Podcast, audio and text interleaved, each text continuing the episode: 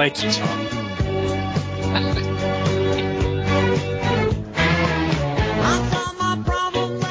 Hello there. you are listening to the Quarter to Three movie podcast for Kellen Lutz's The Legend of Hercules. It's not his.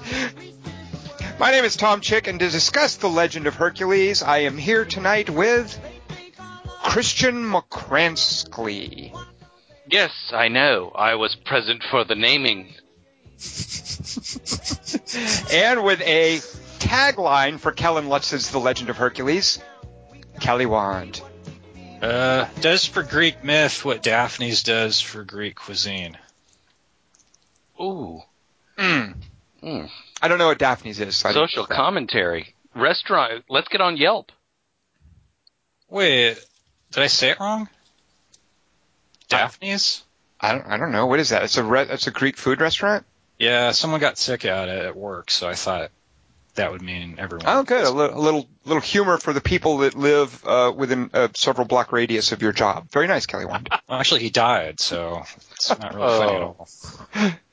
Uh, But I, so bet they, I bet they didn't show it. let, it was bloodless. I mean, yes, Tom. way to way to spoil the MPAA rating for Legend of Hercules, guys. Nice work. There had to be something left unspoiled. Well, maybe you folks listening, you haven't seen The Legend of Hercules, and you're worried that we're going to spoil some of it for you. Don't worry. Do not fret about that just yet. We're gonna we're gonna talk spoiler free about this movie for a little bit, and we're gonna warn you before we spoil anything. So, Dingus, without spoiling anything about Legend of Hercules, why don't you tell the folks listening a little bit about it? All right. Well, this week we saw Kellen Lutz's The Legend of Hercules, Mm. Form, formerly known as Hercules 3D, and Mhm. also formerly known as Hercules: colon The Legend Begins. Oh, an origin story. That okay? Well, that Wait, that's something else, though, isn't it? you're Isn't thinking of Remo one Williams. Remo Williams. The Remo Legend Williams, continues. Uh, they clearly had high hopes, so Hercules: The Legend Begins is how they began this. Okay. Uh, it's a 2014 American action adventure period 3D movie that purports to be the origin story of a mythical Greek hero. Hmm.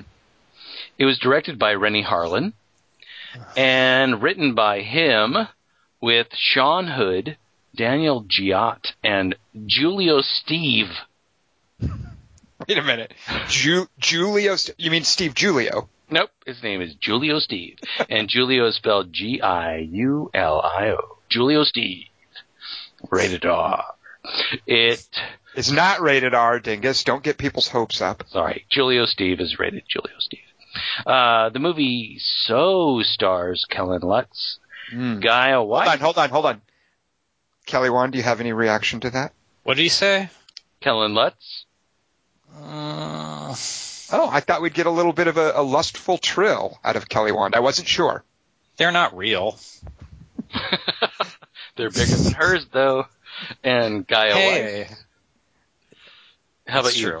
No, no, Gaia. And Oh. then it even stars Renny Harlin. you know, Deep Blue Sea's cool. Uh, the Legend of Hercules is rated PG-13 Ugh, soft. For sequences of intense combat action and violence. False. Well, False. yeah, exactly. I'm going to have to call False. that. Yeah. I'll, I'll maybe give them combat action. This is where they. I'll Go maybe ahead. give them combat action, but only if they put action in quotes. They had to buy. They had to buy the rating from the other extremes for once. All right, I'll try that again. Intense, uh, I'm sorry, intense combat action and violence, and for some sensuality. Um, What? I'm enraged by that. come on, all that water dripping off of him, Kelly Wand. Yeah. Yeah. And her too. When, when you get a when you got a wet Kellen Lutz sunscreen, screen, there, there's going to be something happening. He's always wet and it's always poo water. I mean, Greek legends are magnificent, according to Homer, by way of Herodotus. and then faculties. Uh, Legend of Hercules is um, on on Metacritic, which is the average rating from various reviews. Uh, out of 100, Legend of Hercules is at 24. Uh, on Rotten Tomatoes, the percentage of reviews that are positive for Legend of Hercules, four. Huh. so they both have a four, but there's a 20 point spread, which is unusual. Kelly, one, let's go to the box office. All right, now that we're okay, I guess we're we're done with the numbers. Legend of Hercules opened at number three There goes the four pattern blown. with uh, a nine million dollar opening weekend. Mm. Uh, three squared. So there you go. It was beaten by uh, beaten by Frozen, which is number two, which has been out for dog's years. And Oh, that's that's still going so awesome. Frozen beat it. But the, the number one movie actually this weekend set a January record. So previously the Ugh. all time previously every every week there's a record. What the previously Yeah. so before the all time January opening weekend was for Cloverfield at 40 million. This weekend opening with 38 million dollars, the second biggest January opening ever of all time, Lone Survivor. Spoiler title. But wait, uh, it didn't beat. So it's that's not a record breaker. It's came behind Cloverfield. Oh, I should say a record nudger. It nudged up against the So if something comes close, you mention it anyway. They get the same amount of airtime. No, it did break a record. did. It broke the record for second highest opening in January. Can't talk about who. Okay. Yeah. So the There second was, there highest. was no other movie that opened to higher than second. It also beat the millionth record and the million first record. In that, in that way, I guess you could say that every movie opening breaks some record, what, what, Yeah. whatever held that previous position. It's the most recent. Record. Kelly, one, I like to give awards and recognition to all movies, and not just the ones in number one spot. Every child special, Tom. And every movie It's- is special. Yeah. In January, you gotta, you know, nudge the ice cube trays. So I like By the way, how do you guys feel about us having not seen Lone Survivor this weekend instead of uh, Legend of Hercules? you saw it, didn't you? I did. I've seen both Legend of Hercules and Lone Survivor, and But I, Lone, Lone Survivor is a 2013 movie. Uh, it's it's wide. Well, this uh, so here's an interesting situation. A lot of times movies will open only in New York or L.A. to be eligible for 2013 for the Academy Awards for that year. So Lone Survivor had a very limited release uh, early on. Uh, and this weekend it opened wide. And actually some other movies we've seen opened wide this weekend as well. And by wide, I mean somewhere around a, a thousand theaters, which is wider. Well, so her and Inside Llewyn Davis also had their openings this weekend and got Hmm. beat by Legend of Hercules. You'll, you'll both be What? Jesus. Yeah, they both did terribly. Uh, you, you know, I would much rather have seen her this week, but I'm so much happier that we saw a 2014 movie for our first 2014 podcast. Uh, just wherever the sun happens to be. Wait, or the Earth, which is the circumference one. The point is, we just make up these times a human construct. Oh. well, tell that to the uh, Academy Awards, Kelly Wand, and we'll see how much how far you get. It's like CG. Wait, are you? Is that isn't that what the girl star said to the reporter at the thing? Try that tonight with your girlfriend. See how far that gets you. no idea what you're referencing, but I'm sure it's clever. Uh, the guy who asked the girl from Girls why she's naked all the time. Kelly Wand, speaking of clever, maybe you could recount some of the events and spoil some of the bits and pieces in Legend of Hercules for, for the listeners who maybe don't want to see it but would like to know what happens in the course of the movie. Maybe they're curious about Greek mythology, about the legend itself. Uh, Kelly Wand, what would you call it if you were to detail the events of the movie for our listeners? Any theories? And that's not the answer, by the way. I'm guessing you would call it a legend of Herculopsis. Yeah, Okay, well, Kelly Wand, I feel like I, I get disappointed when you get it now because you're too good. You've gotten too good at it. Okay, well, let me revise my guess and say, is it called the Legopsis of Hercules? I would prefer Clopsis. Mm. Wait, you can revise the answer after you got it right the first try. I was trying to make you feel better. I can just change it on my end. Well, then, what were you going to call it? What are you going to call what you deliver to the listeners now about Legend of Hercules? Um, yeah, Lopsis. Was that your guess? I like it. Kelly Wand, with the Lopsis, I want you to, uh, which one should No, wait. Can we go back to the other one? Sure, yeah, yeah. I was just trying to make a point. Sure, yeah. I think we made it. So here we go. The Legend of Herculopsis, delivered by Kelly Wand, rock and roll. Delivered. An army attacks a city full of dudes, but they all stop fighting because a guy rides a horse. He's all, okay, I know we've been fighting for months. We both just lost thousands of dudes, but I had an idea. I'm the leader of the army. That's the horse. So I'll 1v1 leader of your army. Okay? and whoever wins gets to have sex with the brunette chick. I think she's your queen, although she might be my girlfriend. Horseman, I accept your thoughtful proposition. May the gods decide. Hey, why is time slow down and make that burr sound only whenever you move? Wait, you're not going to use your sword? Your combat tactics perplex. Andromeda. This is the other guy, but they have the same voice now because he's assumed it. Behold, I have raised your king's blood-free helmet I hold upon my blood-free sword. Phobos is mine. Hail, whatever your name is, rule us incompetently. Ah, Mildred, I have conquered your home city for you. Come, or rather listen to me do so. It will take but a moment. You didn't kill my family for me, silly. You did it for my gold. Oh, jealous wife goddess statue, my giggles there were only to hide my tears of sexual disappointment. Please, I implore thee, have your husband turn invisible and impregnate me. Stop! I'm an old man character. I'm the goddess Hera. I think I'm possessing a milkmaid. The gods hereby grant your wish to name your son whatever you wish, but it's Hercules.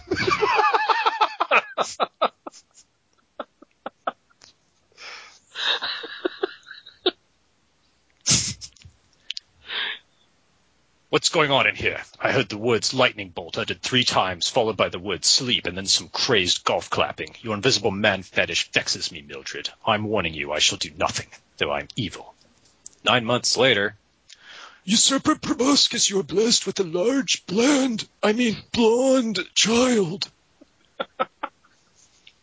well, he's not invisible, so I guess he's mine. His name shall be Tetanus. I shall always be annoyed by him. As for my whiny other son, who's not handsome, he shall be my heir. oh, Hercules, having sex with you by this pond's awesome. Was that a fart there at the end? Aye, it continues still. Aw, you're handsome. What are you thinking? Nothing. I meant just in general. What is that thing called that we did with our bodies earlier? Uh, sex? We have it all the time. Hmm. Hey, why are you guys always trying to ditch me? hey, Loki. so, hey, Chuck, excited about our day. Watch my sword.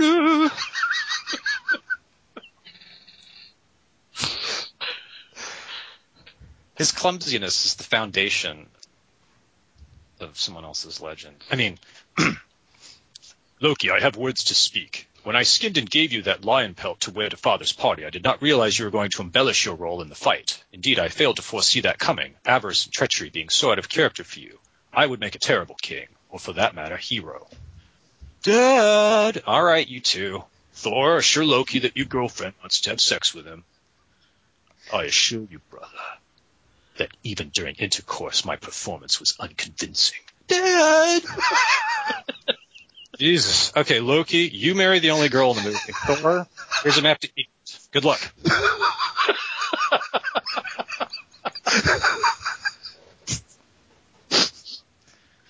Fuck, I'm not seeing those pyramids on the map here at all.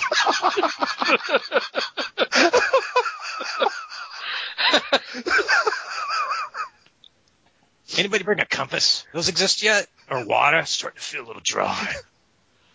Oh, guys in armor! Bunch of stuff in a cave happens.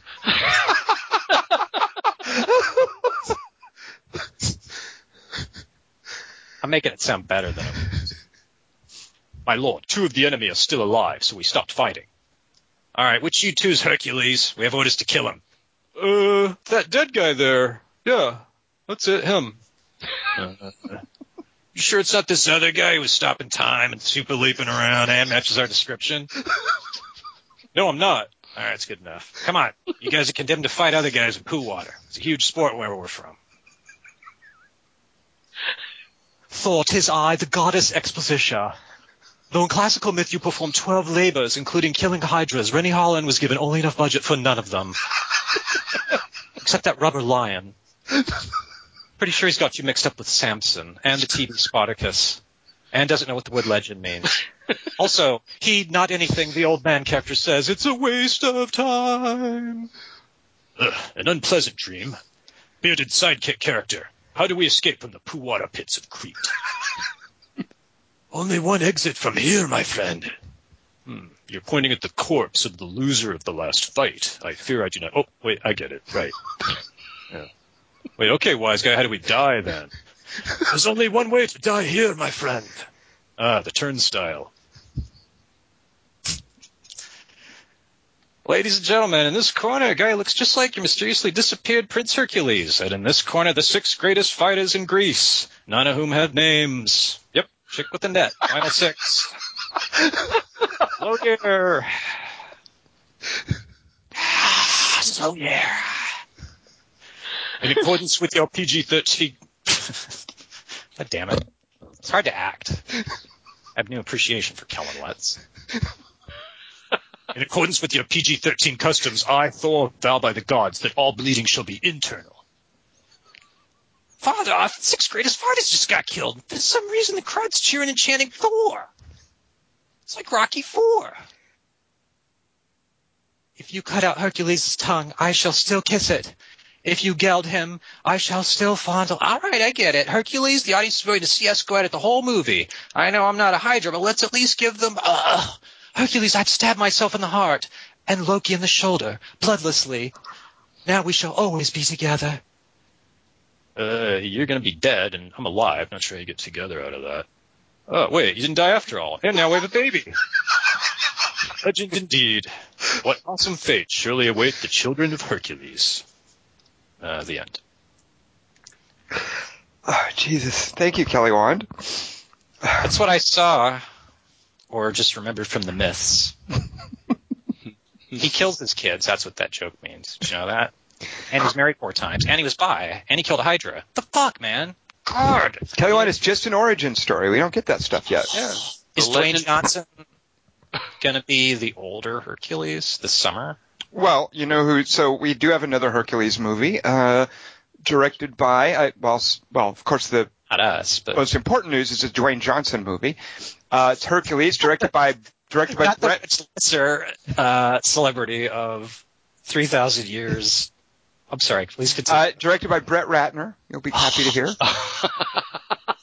Dwayne Johnson sure does how to pick him. Well, let me. Oh, Dwayne Johnson. Let me let me give you a list of some of the other actors that are alongside him. Uh, how about Peter Mullan, Rufus Sewell, Ian McShane, John Hurt, a fellow named Joe Anderson, who some of us like. Uh, seems like uh, Willing to be bossed around by Brett Ratner. well, he just he just puts the camera somewhere. They make all the magic happen. Right. kind of like this movie. Yeah, made it happen. I saw it in 3D. Did you guys? Wow, why did you do that? Okay, well, how was the 3D, Kelly Wand? Just after Gravity, I went. Every movie's great in 3D. and Mhm. How'd that work out? I haven't seen 3D snow this good since Great Gatsby, Tom. Quite the ringing endorsement there, Mr. Wand. Uh, we we did not see it in 3D. We saw it in 2D. I feel like it really only needs a couple of Ds. No reason, no reason to go all out for the third one. Did you say 2D when you bought the tickets?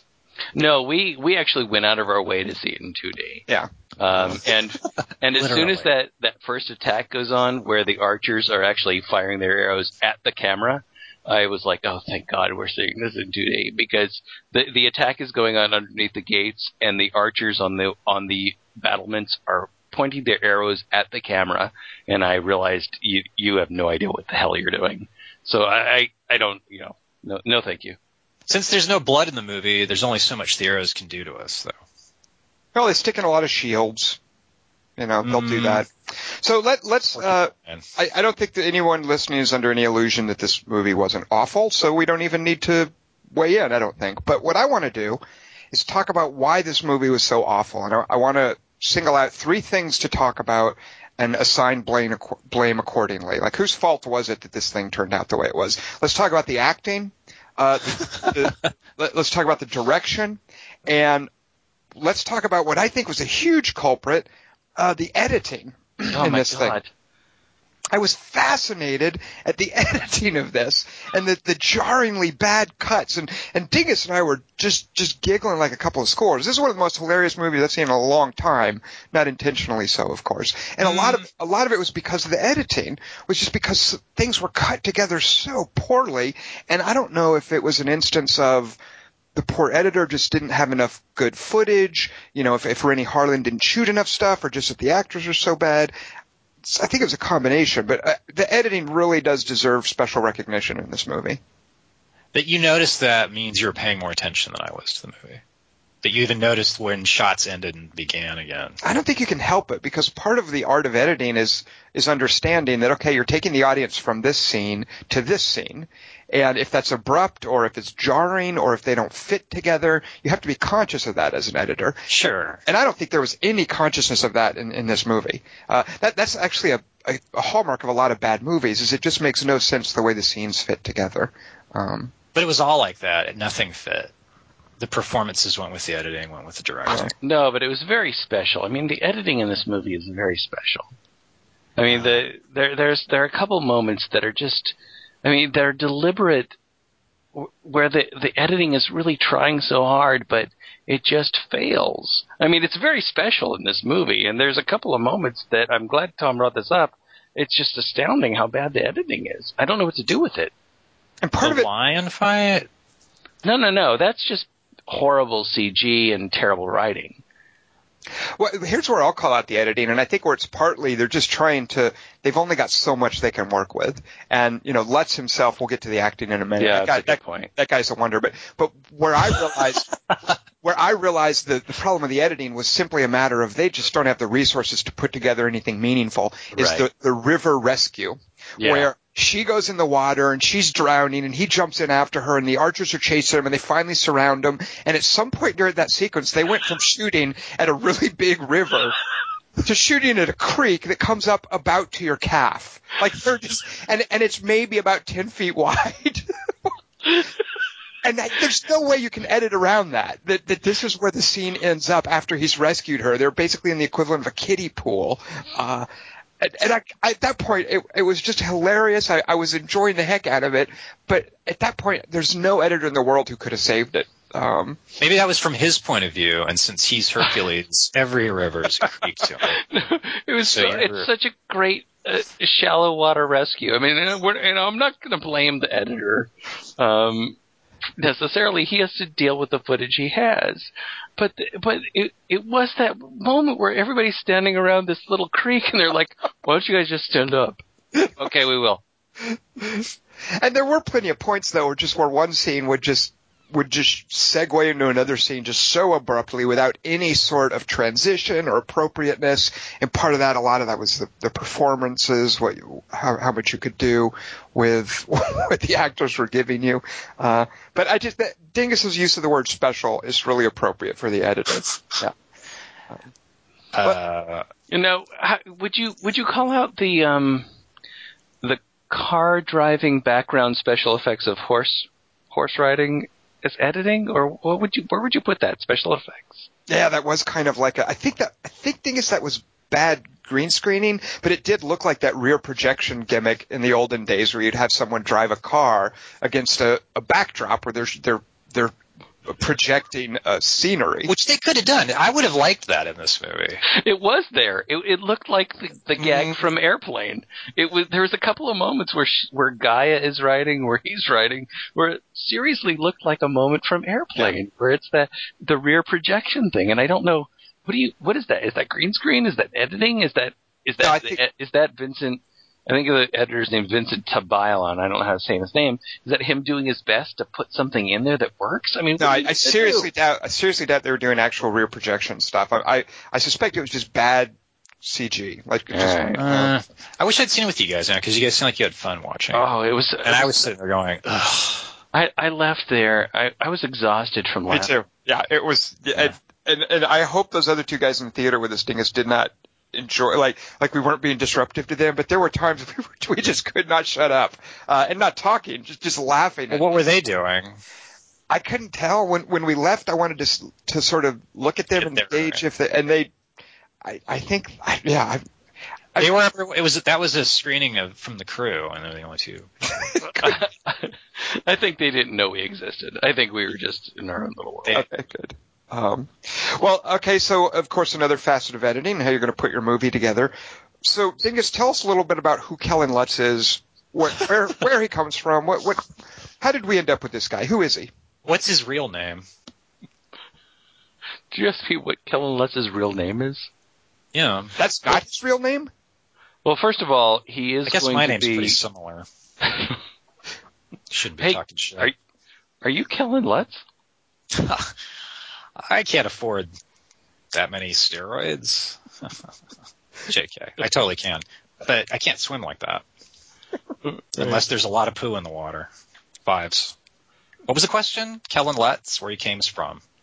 Yeah, he's he's in Expendables three, and that's a I don't know. I think oh, I think he was in a Oh. Twilight Twilight movie. That's about all. I, oh, no, no, no. Wait, hold on. which one? Well, his claim to fame is that he apparently uh, he was like a model or something, and he he was in one of the Twilight movies. Um, He And- was also Poseidon in Immortals. But he- Immortals, I kind of miss now. Wait, he was who was in Immortals? one of the gods. Yeah. Cool. All right. I doubt they gave him any lines though. At least it was R rated. That fucking. Was that Tarsem? Uh, that was Tarsem, and this movie definitely made me appreciate some of those. Yeah. even even Clash of the Titans, Wrath of the Titans, all that stuff compared to this. Uh, I- you know, I guess it's the difference between a movie with a budget and a movie without a budget. This is supposed to be about a Greek god, dude. The Hercules shit's so fucking great. He does all kinds of awesome Well, shit. Kelly Wand had I have no sense of what the hell Hercules No, is. they don't. They totally don't. get- And it was. It's an easy like- sell. It's He's such easy- Gladiator crossed with. Uh, I don't know. What? there's a little bit of Ridley Scott's Robin Hood in here. Oh yeah, you're right. Kelly Wand, how did you feel? Uh, uh, about, what did you feel about Kellen Lutz's portrayal of Hercules? Mm, he sucked, but I'm trying to think who I would have liked to have seen in it. Dwayne I- Johnson. I would only wanted to have seen Kellen Lutz because watching him. Channing Yeah. Tatum.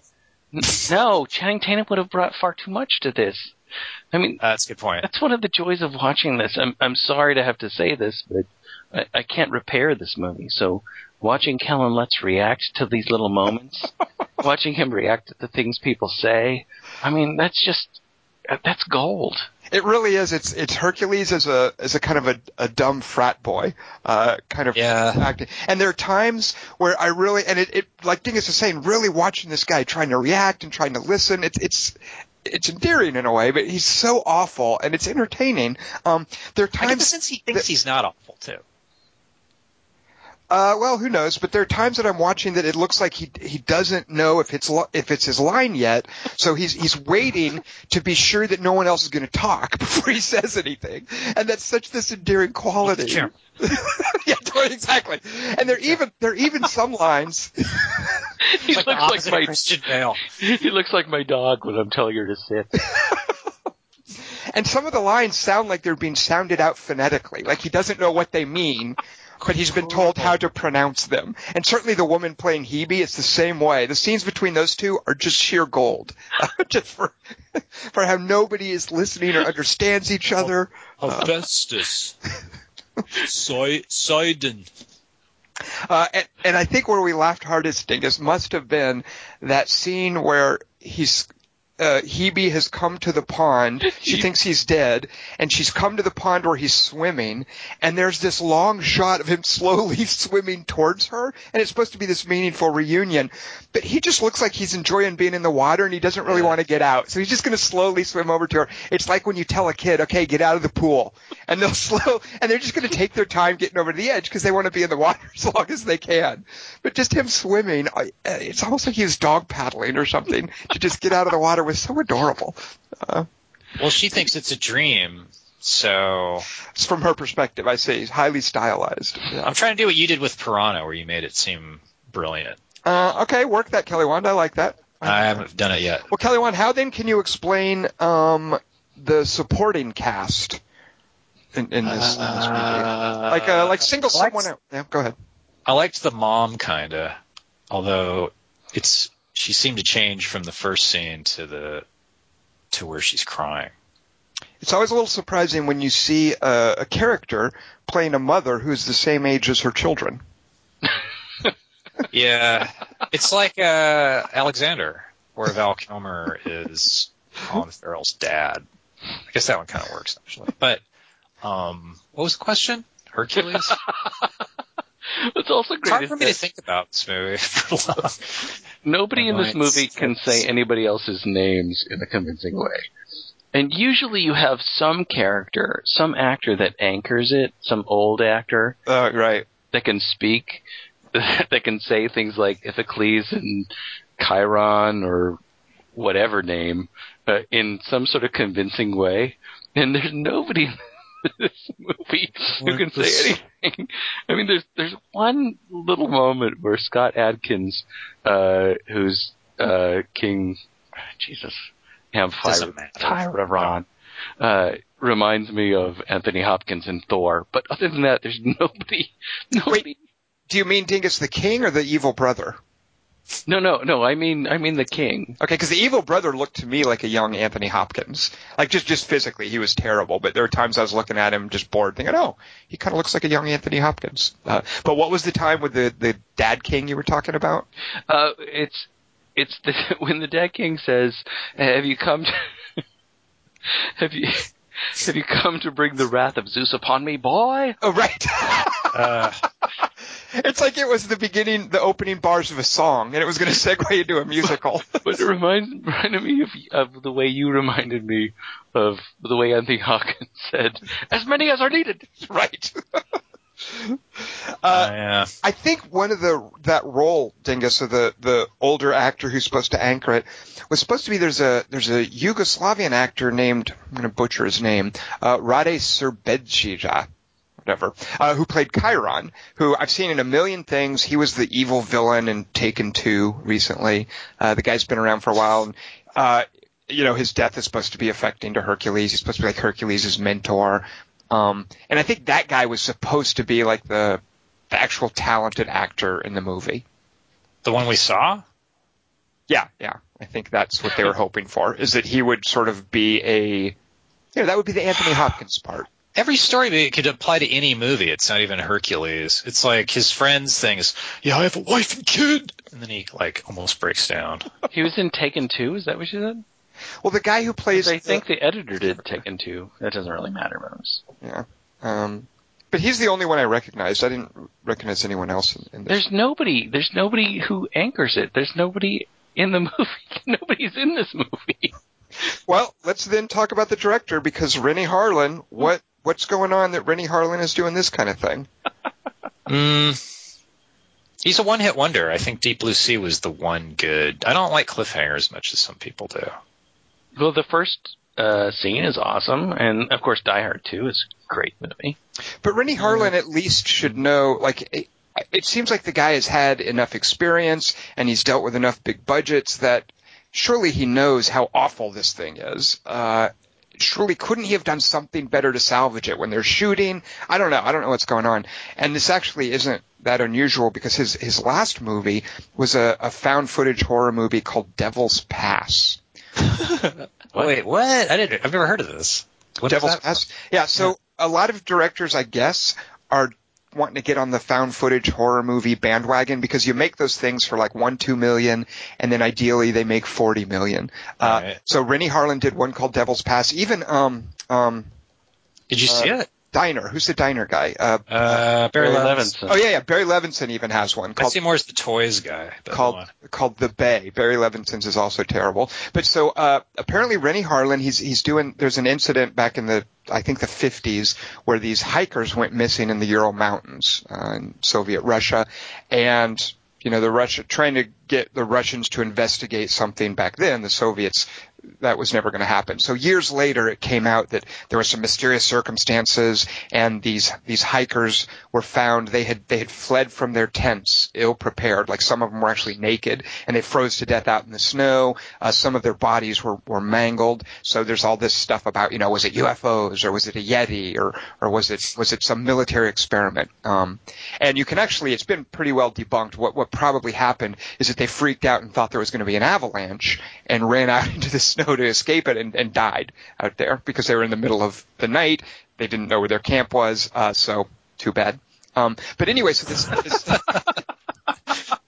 And if you're a relative of those poor souls, well, this incident has become known as I think it's the Dyatlov Pass incident, and it's something that you hear about on like the Art Bell show. So Renny Harlin has this found footage movie about people going to the Dyatlov Pass in the Ural Mountains, and it's really cheap to shoot around there, I guess. Uh, so he goes out to Russia, he shoots there, and it's uh, it's terrible, it's horrible. Um, wait, what happens? Is it uh, it's no, it's it is Russian. It's it's a Russian.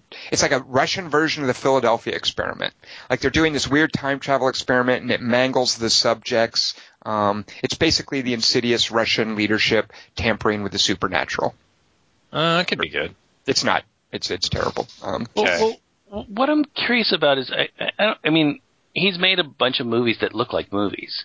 This doesn't look like a movie. right. This, this looks like something you'd see on. TNT. Yeah. Yeah. And and so what I wonder is not necessarily. I mean, I'm sure he did what he could with the money he had. I guess. Um, but what I'm wondering is when they get the dailies or when they get the first cut in and everybody's like sitting there like rubbing their hands here. Okay, here's the first cut, and it looks like like an episode of Spartacus. I mean, what do they do? I mean, what are they thinking that they're? I, I guess they say, well, it's a January release, but is that what they were expecting? Is that what they're hoping? I, mean, I just don't know how you wind up with a movie like this with with guys riding on horses that look like they're in a car and eh, constant jumping and horrible fights. I mean, what are you what are you thinking? There's got to be an element of just obliviousness of just not being self-aware enough to know that it's terrible and, and self-deception in a way. I remember the first, uh, actually the only movie I ever worked on was a really crappy low-budget western. It had Rob Lowe in it and pretty much nothing else. And I remember when we were making it thinking, oh, this is going to be terrible. But the listening to the people talk about it, including like one of the producers who's gone on to do a lot of big movies, uh, a fellow named Cassian Elwes produced it, and, and he's Cary Elwes' brother, and he's produced a lot of good movies. But I remember sitting there at the little craft services table for this this crappy little western shot in Arkansas and listening to Cassian Elwes reassure people, I think we're going to get into Sundance and get some awards. Like that really, you know, I, I think you, you believe that when you when you are making a movie, or maybe you force yourself to believe it. Um, so that's got to have been what was going on here. I, I guess. I, I guess so, and I can I can see that as far as like trying to get footage together. But when you see Kellen Lutz coming out and doing the stuff that he must have been doing every day, oh yeah, good point. Poor guy. Uh, first of all, how do you how do you get by with a name like Kellen Lutz? I feel so bad with him. I actually like his name. That's about the only thing I can say. Is I think that's a pretty cool name. Taylor Kitsch, Kellen Lutz. Bart, Bart Fargo.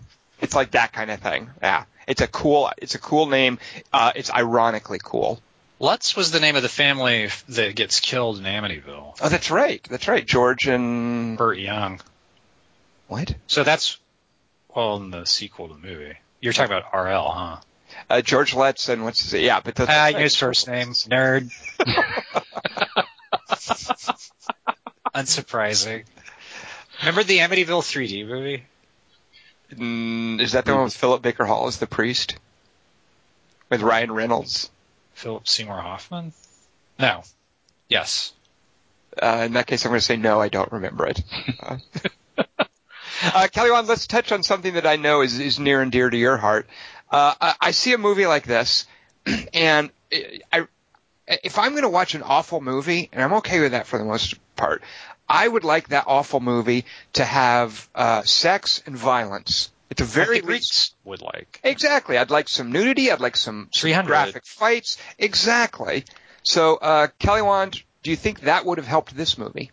Mm, Venus de Milo taught me that girls' arms are overrated. One, two, three, not only you and me, got 180 degrees, and I'm caught in between. Counting one, two, three, Peter Pan, Mary, getting down with three P. Everybody loves Uh, we don't watch trailers, but I like how um, you set me up. I- I got it. I got it in the chamber. You Come on, out. Juan, bring it home. out of the park.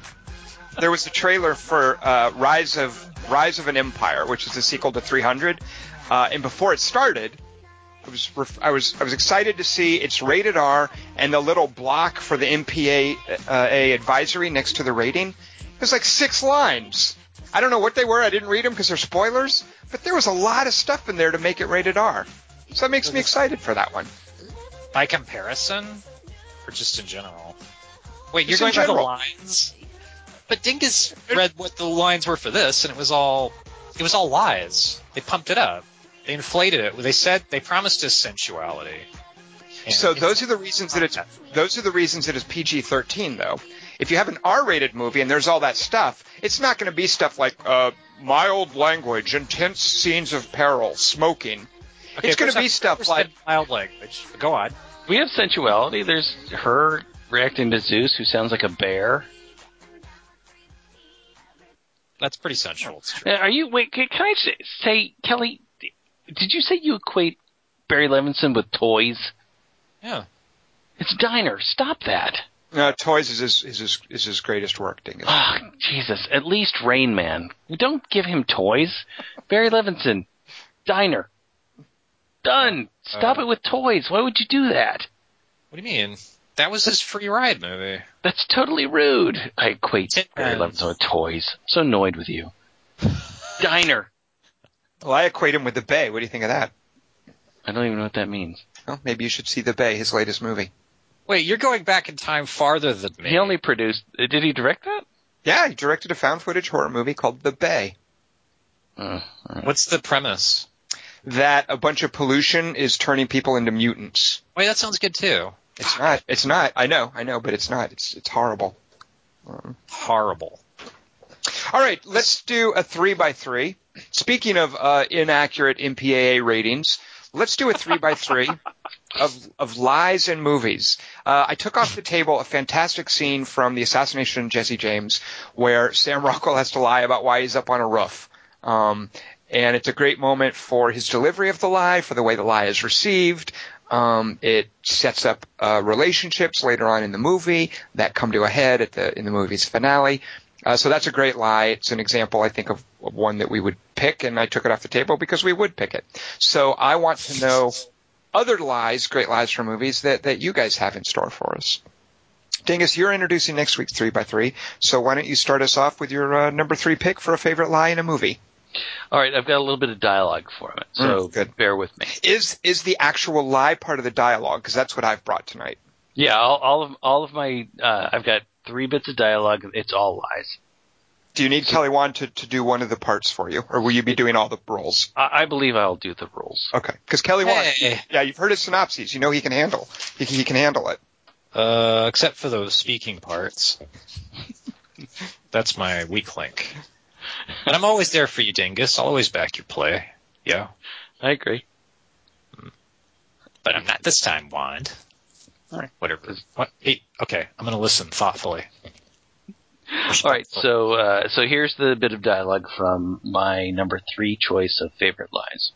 Uh, have you ever been to Denmark? I've been, yes, to the Vatican. The Vatican is in Rome. W- well, they they were doing so well in Rome that they opened one in Denmark. Oh god, this sounds like some Woody Allen thing that Dingus loves. Uh, I'm going to guess bananas. It is indeed bananas. Um, and this is so uh, Nancy. Nancy is the girl who's asking. Uh, Are you serious, Dingus? Yeah, of course. Um, Nancy is uh, asking Fielding Mellish if he's ever been to Denmark. She's a Oh. so, she's a social activist. And- Wait, what movie? the one you said as a joke, Tom? I totally said it as a joke. Because Dingus- Dingus acted like you, like that wasn't it. That's how he, he's like, yeah. I'm still not convinced. I think he's he's pulling our leg. Dingus, you should pick really bananas, the Woody Allen movie. yeah, I went with lies that are that are more along the line of that sort of that that off the cuff lie that you took off the table from the beginning of the there's a there's a there's a cat on the roof. No, it's a kite. And I like that sort of. I, I'm just saying a lie. I don't even know why I'm saying this lie, but I'm just going to say it. I'm blurting this lie out. It's not. These aren't major like long-term con lies or or, right. or, or a or a big plot lie that that changes the entire plot because there's plenty of those in movies. But I, I, I'm more more or less choo- choosing little lies that people do to make other people feel better or to get something that they want in that moment, and they don't even know why they're saying it. So so Nancy is this is this social activist who is canvassing um, to get signatures against the tyrannical regime in San Marcos. I mean, you guys you guys know bananas.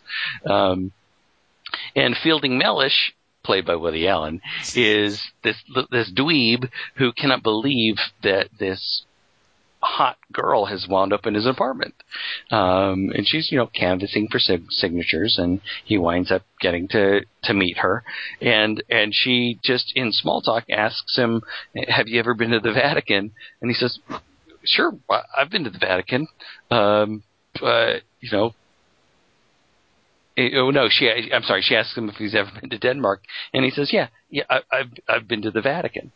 Um, he's just lying about having been to Denmark, just because he has a hot girl in his apartment, and and he'll agree with basically anything she says. And and that little lie, that stupid little lie, which is a dumb little gag, is my third favorite lie. So Kelly Wand, you know how I knew it was a Woody Allen movie? I just guessed bananas randomly. Is you can tell when Dingus is doing his Woody Allen sort of stuttery speech thing. So that's what I keyed off of there. See, that to me is camouflage. So I would have gone. I always just he's got movies mixed up with life. Oh, I I also used it for my three favorite camouflage. Kelly Wand, what is your number three favorite lie in a movie? And maybe you Uh, have a theme for your list as well. Uh, mine are lies of deception. Mm, good. Not lies of omission. Well, one of them is. Lies of deception. What about lies of prevarication? Do you have those as well? That's where you talk a lot. Lies of ob- obfuscation. Do you have any? Kelly Wand, yeah, are there any lies of mendacity in yours? There's one of falsehood. Well, give us your number three. All right, I'll do a line from it. Uh, all right, let's shoot these guys. All right, we're cops. Hang on. Bang. Things to do in Denver when you're dead. No. The Untouchables. Reservoir Dogs. Podcast. Listen, Resident Evil 3. it's also the theme song of the Cops TV series. Oh, Bad Boys. uh, oh. Dingus wins. What's the Bad Boys 1 or 2? the first one? They didn't lie in the second one. What's that would the have been repetitive. and what's the Bad actual Boys lie? 2. Truth. And the first one, uh, Téa Leoni's a murder witness, so she's all, I can only talk to Will Smith for some reason. Um, but Martin Lawrence is near the phone for another reason I can't remember. So he has to pretend he's Will Smith's bachelor character, and Will Smith has to pretend he's married to Martin Lawrence's wife for the rest of the movie, so that Téa Leoni will cooperate with them. Although she done it pretty well, and they still keep up the lie even after they don't even need her really anymore. But uh, it's still kind of cool to see that you can lie to your friends and to your lady. But you can't lie to your friend's lady. Right. Man, you guys, okay, well, these are great. I picked all lies that are meaningful to the plot, that are an integral part of what's going on throughout the course of the movie. Uh, so mine's a little different than you guys's. here's my, and here's I the actual that lie. being, yeah. No, it's fine. Here's the actual lie. For the, the line of dialogue I'm giving you is the actual lie. So here's my number three. Uh, listen, baby, I'm dying. Yeah, I'm sick as a dog. I'll be dead in six weeks. I'm dying. Oh, Tom. What? I'm not dying, really, Dingus. I was doing a line of dialogue. He has the cancer. so uh, it's Royal Tenenbaums, and it's the sequence where. Uh, so the structure of Royal Tenenbaums is that all the kids need to come home first, and then the final piece of the Wes Anderson puzzle, if you will, the tableau, is Gene Hackman as the the head of the family, the the father for, for the family, uh, then coming home himself, and he insinuates himself back in home by lying about having cancer. Uh, and I love that scene with um, Oh, that's a, that's an awesome scene. You're right. Not not Olivia. Oh, Olivia Huston. I was going to say Anjelica. Anjelica. Olivia. Yeah, Olivia the that, that, the scene where he delivers the lie is awesome. Yeah, and, and the scene and the way Wes Anderson just lets it be a two shot and she walks out of the frame and comes back. And I remembered, of course, when she hits him really hard, uh, like that's a, that's a famous slap. But what I didn't remember rewatching it, it's not a slap. She karate chops, chops the daylights out of his neck. It's just like a straight edge of her hand right to his neck and it pushes him over and they even turn down the sound a little bit and you can see on the, on the Criterion Collection DVD, there's an outtake where you can hear his dialogue better, but it totally knocks him out of character and he reels backwards and he goes, God damn. Like, and then he snaps back into character, but it completely fits. Um, but I love her in that scene too, and how she just starts breaking down and crying, and he freaks out and didn't realize it was going to work so well. So he backs off from it, and that's when he gets hit, and then he has to go back into it. Um, Wait, that doesn't affect the story because he he fesses up right away. no, it he, does he not. puts on, yeah. Throughout the It movie, brings he's, him into the household. Yep. And throughout the movie, he's having to feign. There's a great bit where he's ordering cheeseburgers, and, and one of them says, "Are you sure you can eat that with stomach cancer?" yeah, D- Danny Glover totally calls him out. He's like, I have a friend who you can't. Right. Right. Exactly. Well, I- doesn't Danny Glover's didn't his wife die of cancer? Like, isn't that even the whole reason that Danny Yeah. Glover knows about it? Yeah. Yeah, yeah, yeah. Uh, so Ke- Kelly Wand, what do you have to say about that? Which one's Gone Fishing? That's with Joe Pesci and Danny Glover. There's a sequel to this. Because that's a lie too, I suspect, from the post. s- save it for the runners up. Dingus, what is your number two favorite lie in a movie? Maybe you could All right. deliver it to us in the form of some dialogue. Here's some dialogue. I can't fly. What? You heard me. I can't fly. You're gonna have to do better than that. I don't have to do better than that because that's the truth. I can't fly. I suffer from aviophobia. What does that mean? It means I can't fly. I also suffer from acrophobia and claustrophobia. Superman, It's Dumbo. Quest for Peace. It's Dumbo. Dumbo wasn't afraid to fly. He was afraid not to fly. Hmm. Oh wait, uh, the one about drunken Denzel Washington uh, doing donuts with a plane, That's first of all. First of all, that's not. There's no. which I believe was the title.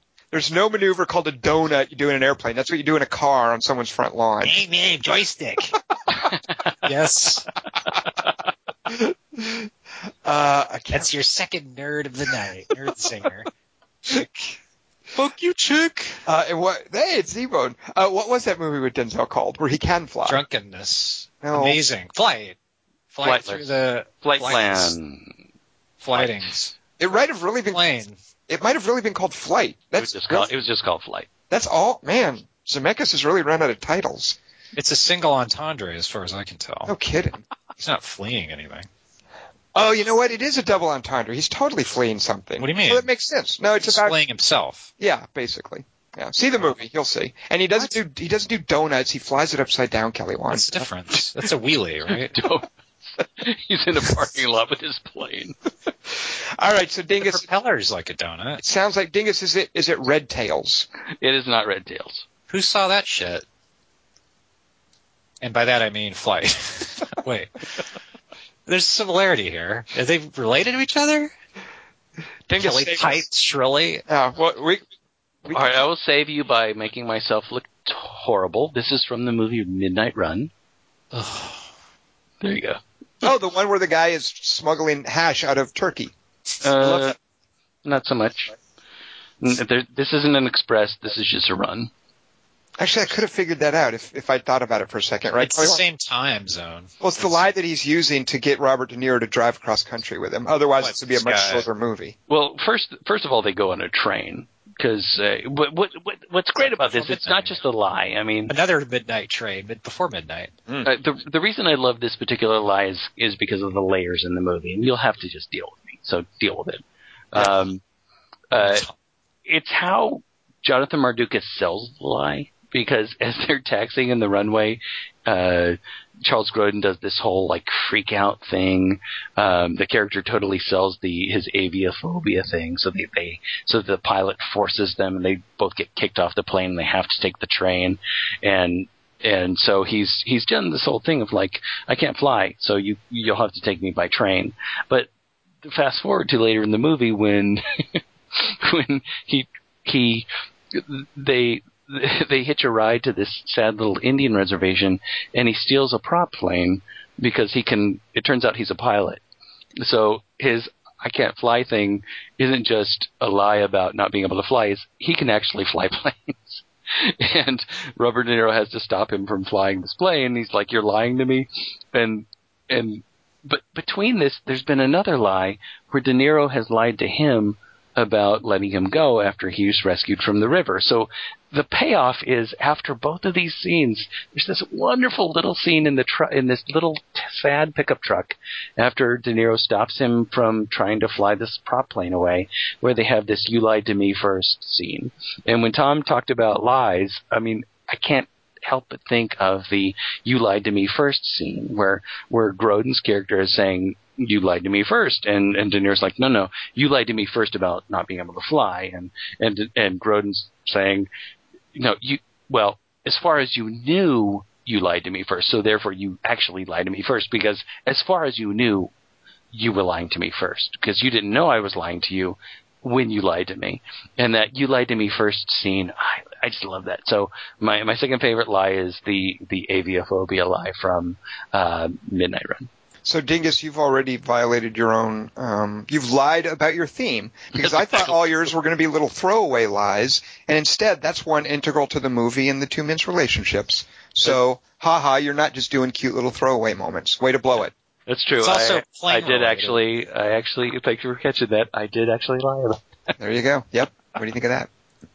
Kelly, Wand, what's your number two favorite lie in a movie? In my number two movie, Zapped, Scott Baio uses telekinesis to catch pop flies at baseball by levitating. Um, Still waiting for the lie. Although- Go on. Yeah. Let's keep, keep it up. What's what's the lie? Yeah. Well, he doesn't tell the crowd watching him that he ha- is telekinetic, so it's a lie by omission because I guess they think he can fly. So Huh. Okay. Interesting. I'll take that. also, Scatman Crothers lies to his wife that he's not eating salami. I'm sorry, Kelly, we can only accept one lie per movie. So is Clark Kent lying if he like catches something that falls off a table before it breaks? Yeah, unless no one's there to hear it. All right. Uh, my number two lie. Uh, hmm. Which one? I, I What I'm are you really. humming about? You should. Well, I don't know which one's number two and which one's one. Okay, well here's the. I'm changing the order. This was going to be my number two. More math. I'm going to change it to my number one. My number two. Here you go. Here's the lie. The lie is don't believe his lies. oh, come on. Which What? which? Okay, which lie then? What are you talking about? Which lie? Don't believe his lies. That's the lie. That's not a lie. Yes, it is. It's All a right. command. He's telling the truth. Wait, don't Wait a minute, believe Dingus. Can I? lies. Can, do I need to No, explain no, the movie ahead. to you? Go ahead. No, yeah, please do explain the movie to me. I would well, love here's that. here's an example, and we've talked about this before, and I, I can come across like a real a hole on this, but I I I, I think there's a, a huge difference between subtlety and ambiguity, and a lot of people who call a movie ambiguous, I think they're flat out wrong. That it instead it's the movie being subtle, and there's that you can objectively figure out. The filmmaker has told you what's going on. Um, the, the the example is, for instance, Blade Runner. Hercules. Uh, I don't think in Blade Runner there's any ambiguity. I think there is subtlety. Uh, Inception, on the other hand, that's ambiguity. Um, nobody really, you know, uh, Christopher Nolan doesn't really answer what's going on in the movie. So a movie that I don't think has any subtlety, that has any ambiguity, instead it's subtlety. I think if you watch Memento, you can puzzle out exactly what's going on, what's the truth, what's the objective reality, what isn't. Um, and I, I think that the point of the movie, the movie ends with him writing on a Polaroid, "Don't believe his lies," even though he's just been told the truth by this character. Um, so is is that what like were you gonna? Is that what you know I was talking about, Dingus? Yeah, of course. Okay. Uh, so it, it, uh, the actual longer quote is, uh, well, that doesn't matter. Um, so I think the whole point of Memento, what you find out is this character who doesn't have this short-term memory. He, he has reality reinvented for him, and he he is party to this over and over again with uh, Joey Pantoliano's character. Uh, he decides to get himself out of that cycle by creating a lie that, that Joey Pants, that uh, Teddy G uh, is or Teddy is lying to him, and he writes that on the Polaroid, and it then we go backwards and we see how it unravels everything by him later killing or earlier because the movie's backwards, uh, killing Joey uh, Joey Pants. No, you know, I, I actually like that one because because all I was thinking about was the uh, the the tattoo of that. So that's good. Like. Well, the tattoo actually, and I just I I haven't seen Memento in a while, but uh, the tattoo he gets is, and this is part of the lie, is the the driver's license for the car that he knows uh, Teddy is driving. So Right. that's the tattoo he gets at the end of the movie, which will then set in motion his decision to to to murder uh, uh, Joey Pants. Uh, Right. So th- uh, so that's good as a specific lie. I was just thinking of. I thought you were just blanketing lies from Memento. So No, okay. no, no. And and even there's a there's a great moment, and well, I've it was kind of an eye opener rewatching this. There's a moment at the end where uh, when when Teddy's explaining to him the truth of what they've been doing ever since you know what what the real background was was with his wife, the fact that they've already killed the person who attacked his wife. Uh, he uh, Joey Pants has this great line. Uh, so you lie to yourself to be happy. There's nothing wrong with that. We all do it you know that that right there is kind of the, the point of the movie, and that I think is what what shocks him out of uh, allowing this cycle to be perpetrated again, and deciding, well, you know what, I'm going to end this, and and I'm going to kill you to do it. You're right. Mm, okay. Nope. What Kelly Wand? Objections? Rebuttals? Nah, makes sense. I think. Okay.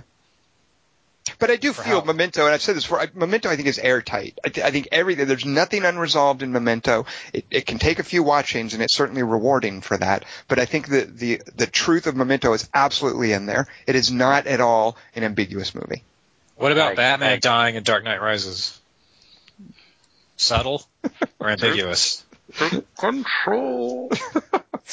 Dingus, give us your number one favorite lie in a movie. All right. Here's some uh, dialogue from it. Yeah, what is the Uh, lie? Give us the lie. Do you have a hot tub in your room? No. Why? Do you? N- No, no. It's more like a. It's not even really a hot tub. You know, really, it's just it just has holes in it. You don't have to protect my feelings. It's okay if you've got a hot tub. Oh well, then I do. It didn't sound like his Woody Allen, Kelly Wand, so I'm not sure. little what bit. Yes, it did sound like a little bit of it. So maybe it was an Owen Wilson. Uh, failure to launch.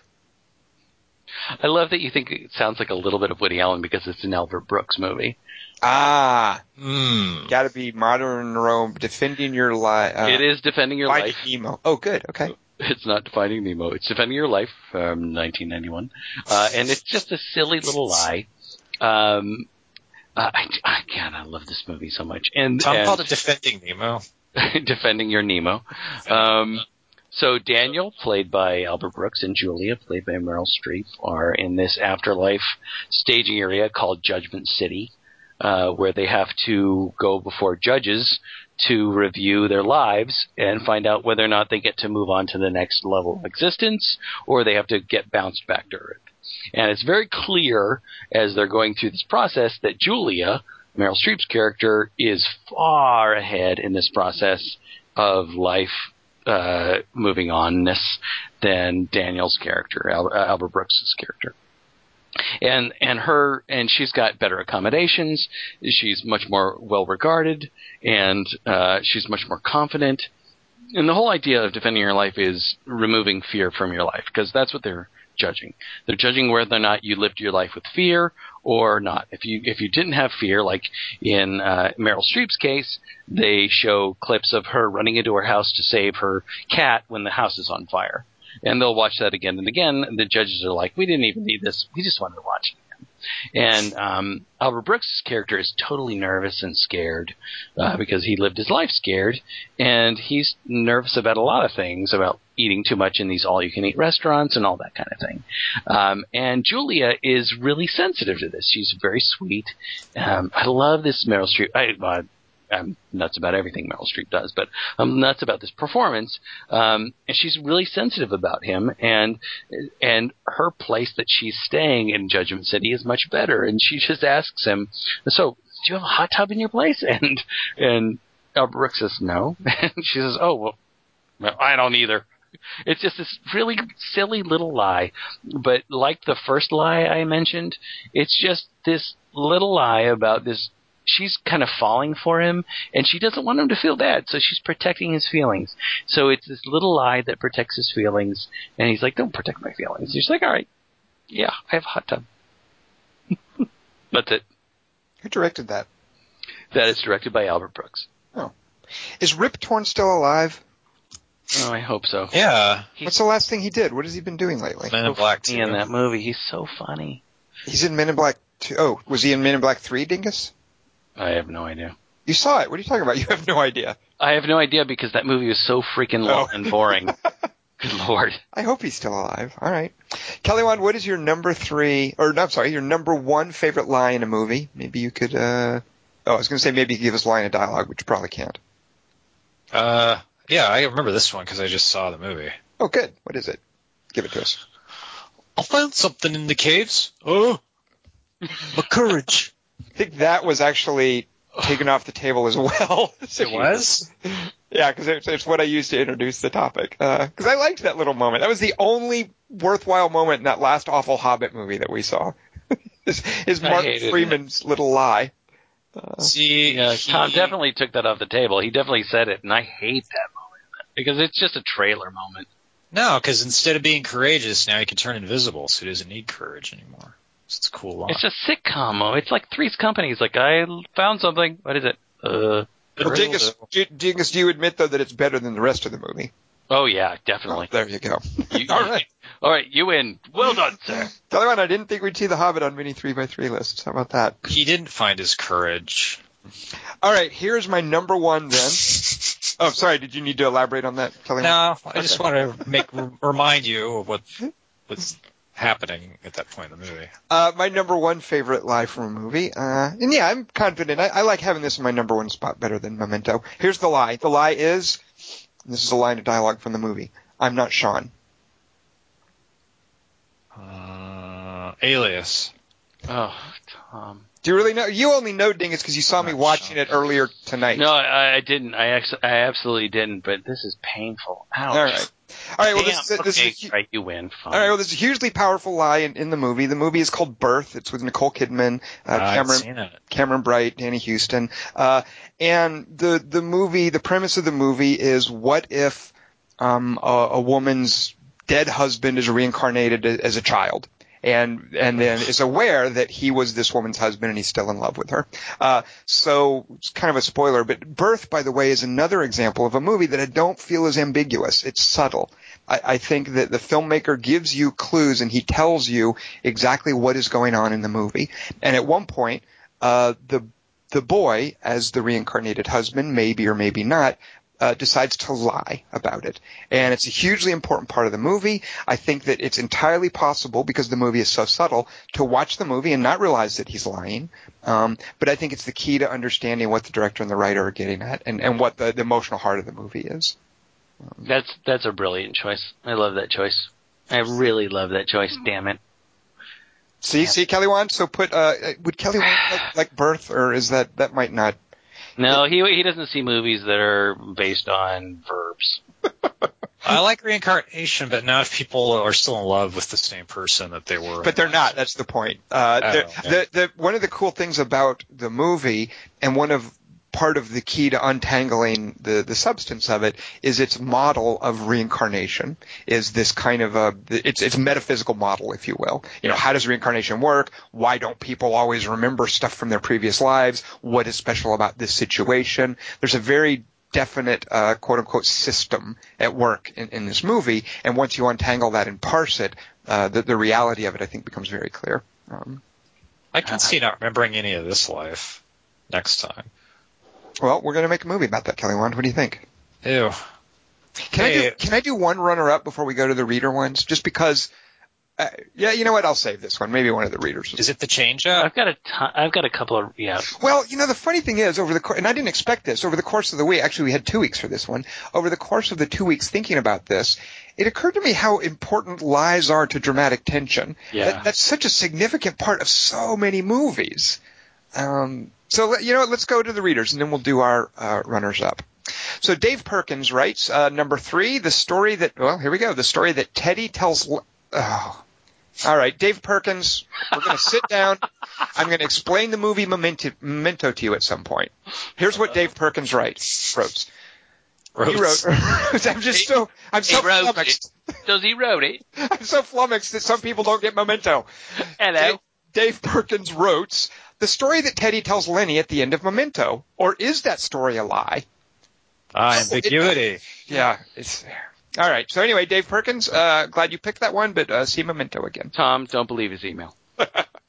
Dave Perkins' number two pick in Blues Brothers. Jake's get, Jake gets out of prison and accuses Elwood of lying to him about the band still being together. Elwood says, "quote I took the liberty of bullshitting you. Okay, it wasn't a lie. It was bullshit." End quote. Michelle, my wife, says she saw the movie on TV and they replaced the word bullshitting with bamboozling. Mm. What? So it depends on if number three, the memento one, is an actual lie, and if number two is a bullshit instead of a lie, it may be the case that our list is dumb so far. But Dave Perkins writes, here is our favorite example of a lie, and there's no doubt about it. Huh, well, okay, Dingus, this is for you. In Midnight Run, the Duke pulls Jack out of the river only if Jack promises to let him go. They sit together on the rock for a few beats, and you have to wonder, will it really happen? Then, handcuffs. Yeah. Good Signed. job, Dave. Signed, What about the movie? uh, signed Dave and Michelle. So good job, Dave and Michelle. What, signing their names to the whole thing? Samuel Paulson writes to us, and he points out, by the way, that he is from Sweden. Hello, Samuel. Hey, Swedes! That's what I have to say to I thought it was Swades. Uh, oh, oh gosh, jeez. Wow, Samuel. Okay, here's Samuel's number three. I just saw Royal Tenenbaums and thought, oh yeah, it's my pick from Royal Tenenbaums, but it's not. Samuel highlights this lie from Royal Tenenbaums. I'm going to kill myself tomorrow. Oh, oh, oh.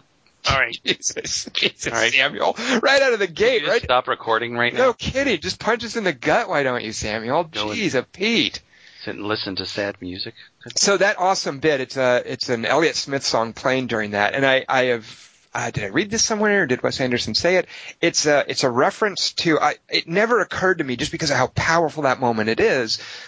Luke Wilson says, I'm going to kill myself tomorrow, and then he proceeds to try to commit suicide there, that moment. It never occurred to me to think, wait a minute, he's doing it now. Why would he say he's going to do it tomorrow? But that is apparently a quote from some French New Wave movie that that I've never seen that Wes Anderson felt strongly enough about to just put in there, even though the chronology wasn't correct.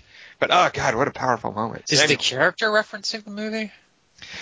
I I think Wes Anderson just likes certain French New Wave cinema, and he just wanted to use the specific line. Um, and uh, you could watch the movie and think that Richie Tenenbaum is doing it is just it's he's just sort of declaring how despairing he is, and he just decides, you know what, fuck it, I'm going to do it now. I mean, I guess that's kind of what you parse as you're actually watching it. Um, Hmm. uh, anyway, so Samuel's number two. Uh, Samuel screwed up his numbering. So anyway, this is definitely his number two. Uh, the great character flaw of Brad Pitt's character in Tree of Life is his belief that strength will protect you from harm, sort of like the companions of Job who held that piety would do the same in the Old Testament. Uh, the strong, strongest expression of this is when he has Hunter McCracken practice punching him. I was hoping to make a list of lies told in self-delusion, but could only think of this example. Okay, sort of a broader character-based um, lie, I guess you might call it. Uh, and then Samuel's number one is instead labeled his number three, so I'm a little confused. Uh, this is technically a lie. It is accompanied by a non-faked physical gesture, and the lie is these aren't the droids you're looking for. Oh Jesus! Wait a Oh, minute. that, that's a that's a total lie. That's awesome. Because Yeah. because you see, you guys, those are the droids they're looking for. See, see. I But it's not two- a lie if you gesture. I have two from Star Wars. I'm champing at the bit. It's like crossing your fingers. All right. Uh, Rob Rob Favreau writes, "Great topic. Don't know if it's been mentioned, but I want to cover three lies that all happen in one scene from one of my favorite movies. A quote." For the sake, for your sake, she pretended it wasn't, and I let her pretend. End quote. Wow. Guessing neither of you guys will get this one. Yeah? Any guesses? No? Is that him writing that or you saying it? That's me saying it. and I'm sure Rob is thinking it because I, okay. Rob, I, feel, I feel like Rob is, is sending this out to me specifically. You sounded like Rumpelstiltskin for a minute, so I thought maybe you were doing a bit. Rob points out, quote, this is of course at the end of Casablanca. Rick lies to Victor about what happened the night before. Ilsa lies to Victor also by not correcting what Rick had said. And Victor lies to them both, maybe a little to himself, by pretending he doesn't know what really happened. All three characters know that Ilsa still has feelings for Rick, and all three characters agree to construct a fiction that will let them take what they know is the right course of action.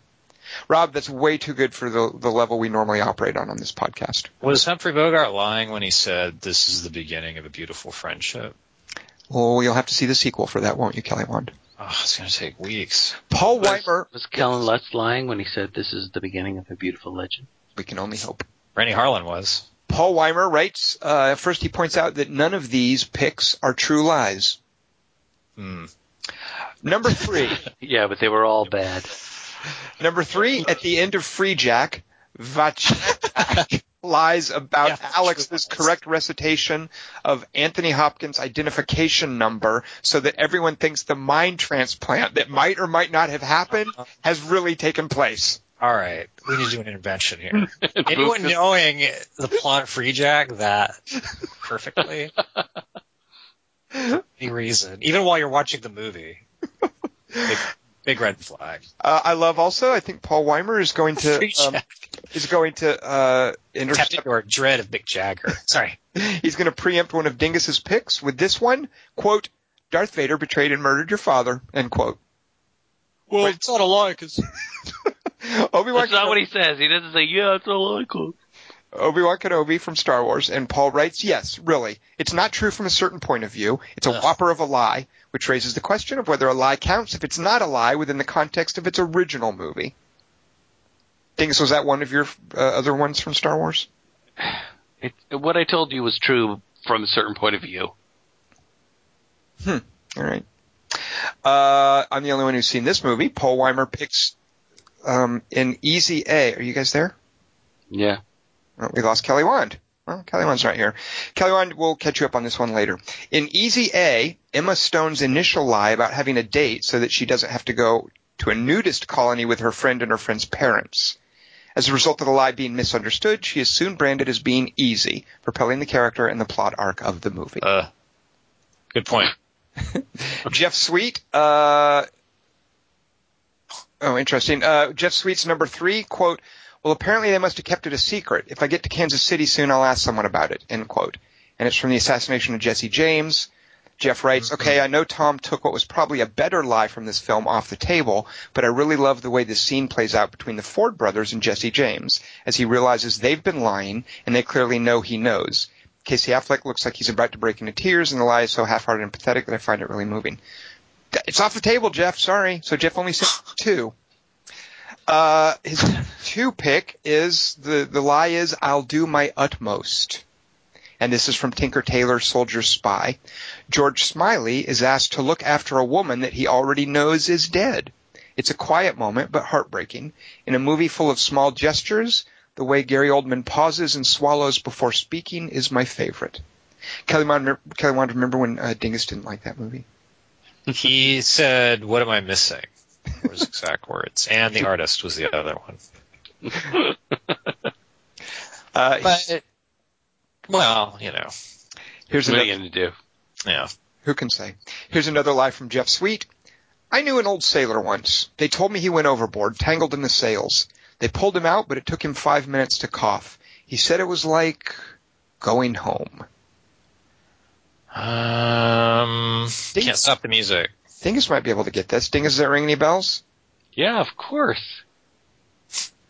As in, as in you think you know it, or as in you know it? No, I, I of course I know this. It's it's an I mean it's a heartbreaking quote. It's it's the prestige. Okay, I didn't know if we should call you. I mean, it's just it's it's isn't it Michael Caine who says it? It's just a terrible quote. It's yeah. Well, Jeff Sweet writes, I absolutely love the payoff for this line and the horrific implications it has for one of the main characters as the film reveals its twists at the end. Um, Oh God, I hate that quote so much. It's, I mean, it's a great quote. It's just it's just so terrifying. It's it's a terrifying quote. Right. So Jeff then writes another one. Let's see, what is he doing here?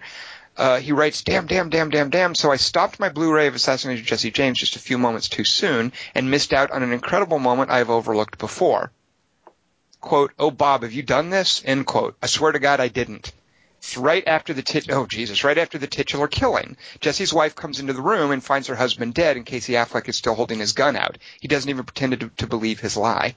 Uh, who Ah. plays the wife? It's not Elizabeth Perkins. Um, dadgummit. It's that adorable actress who. Uh, help me out here. Who's the Who's the girl from Weeds? Oh, Maria Louise Parker. Yeah, isn't she Jesse James' wife in the movie? Where she comes running out and she says, "Oh God, Bob, have you done this?" And there's Casey Affleck, and he says, "I swear to God, I didn't." And it just makes no sense that he would Right, lie. It's right. insane. Uh, all right, She's Jeff, in that movie. That makes me want to see it. Uh, Zooey Deschanel's in that movie. Kelly Wand, everybody's in that movie. That's a good Yeah. point. Ted Like, Levine, Ted Levine, Kelly Wand from Banshee uh, chapter is in. Dingus didn't even remember this. I didn't even So remember this. Yeah. He's in Assassination of Jesse James. Is he a great big fat person? I'm sure he loves it when people associate that with with him. Fives. Robert Armitage writes, Flight of the Phoenix. The German, Heinrich, represents himself as a designer of aircraft. His lie is one of omission, as the rest of the group would surely have been interested to know the scale of his work.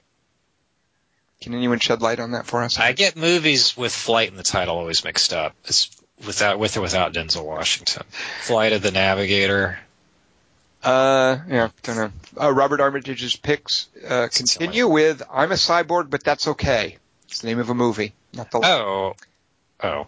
Uh, Park Il Sung designs, builds, and installs a nice to energy, a rice to energy converter, so that young Goon will not run out of energy and die. It's all a dirty lie, but very sweet. Okay. Uh, Fast Times on Ridgemont High. The quote is, "People on ludes shouldn't drive." That's a lie. Charles Jefferson's little brother can't tell him that he's just uh. busted up his 1979 Chevy Cam- Camaro because Charles will either, will either shit or kill him, maybe both. So he pins it on the rival school Lincoln High. Charles gets to show how angry he is when they later play Lincoln. It's not a verbal lie though. Good point. Don't patronize me, chick. David Henderson writes, uh, my number three pick is from, oh, well, here we go. Bringing the room down. My number three pick is from Life is Beautiful. I found Roberto Benigni's lies to his son incredibly memorable. It was amazing how he told his son that the Nazi death camps were all a game and that the son could win. Ouch. Mm, Kelly Wand, this one's for you. You ready? He doesn't say as much, but I know that David Henderson is, is thinking of you for this one. Here we go, Kelly Wand. My number two pick is from the end of Master and Commander. ah. Oh, Russell Crowe's crew takes over a ship, and the captain of the ship pretends to be the ship's doctor. While Russell Crowe and Paul Bettany are playing music, Paul Bettany tells Crowe that the doctor had died three months earlier.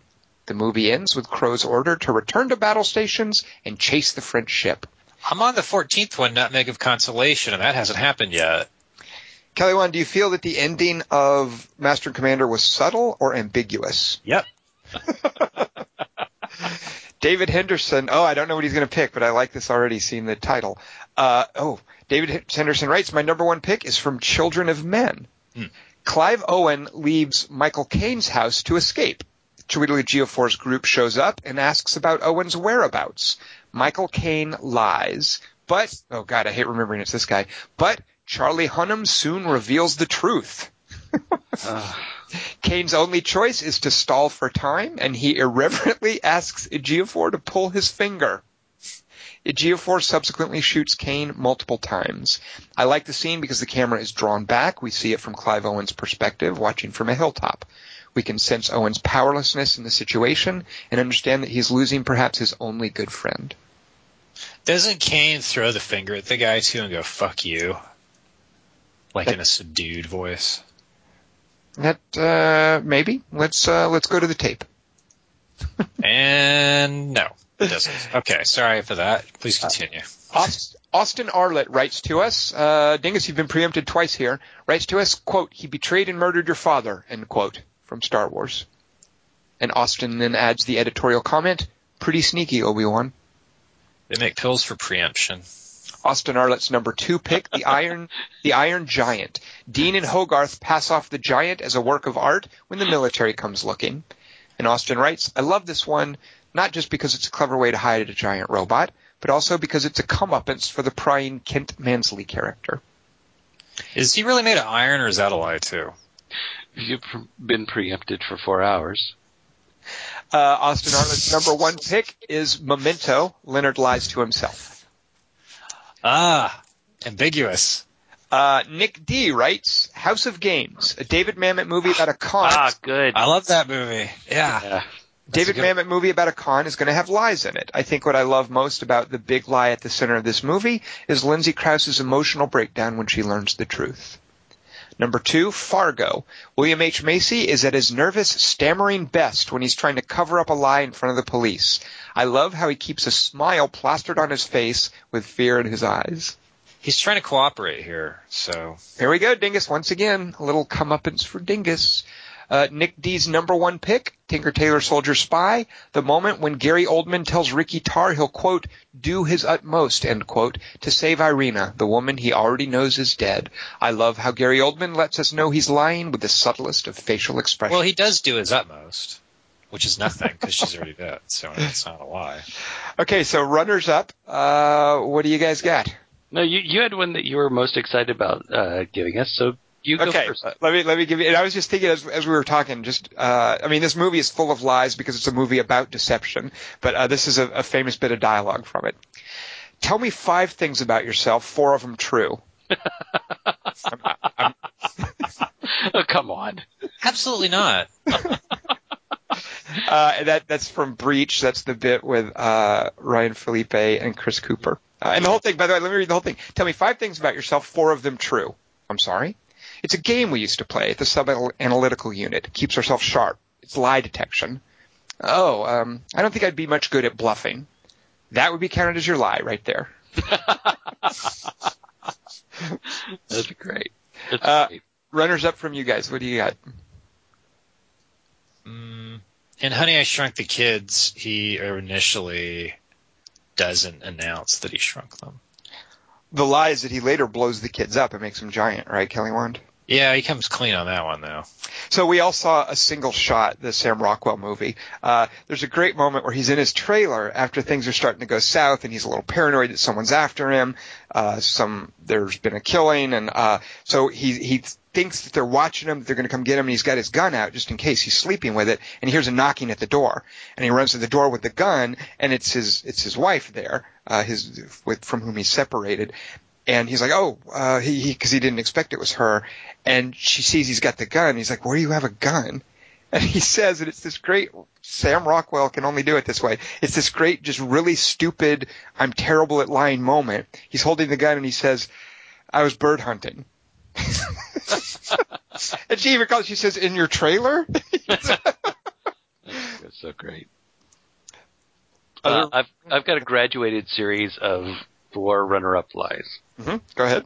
Uh, the the the lowest level lie is from Fargo, and that's uh, when the guy in the office is saying is calling him a liar because he's talked about the clear coat that's sprayed on the bottom of the car.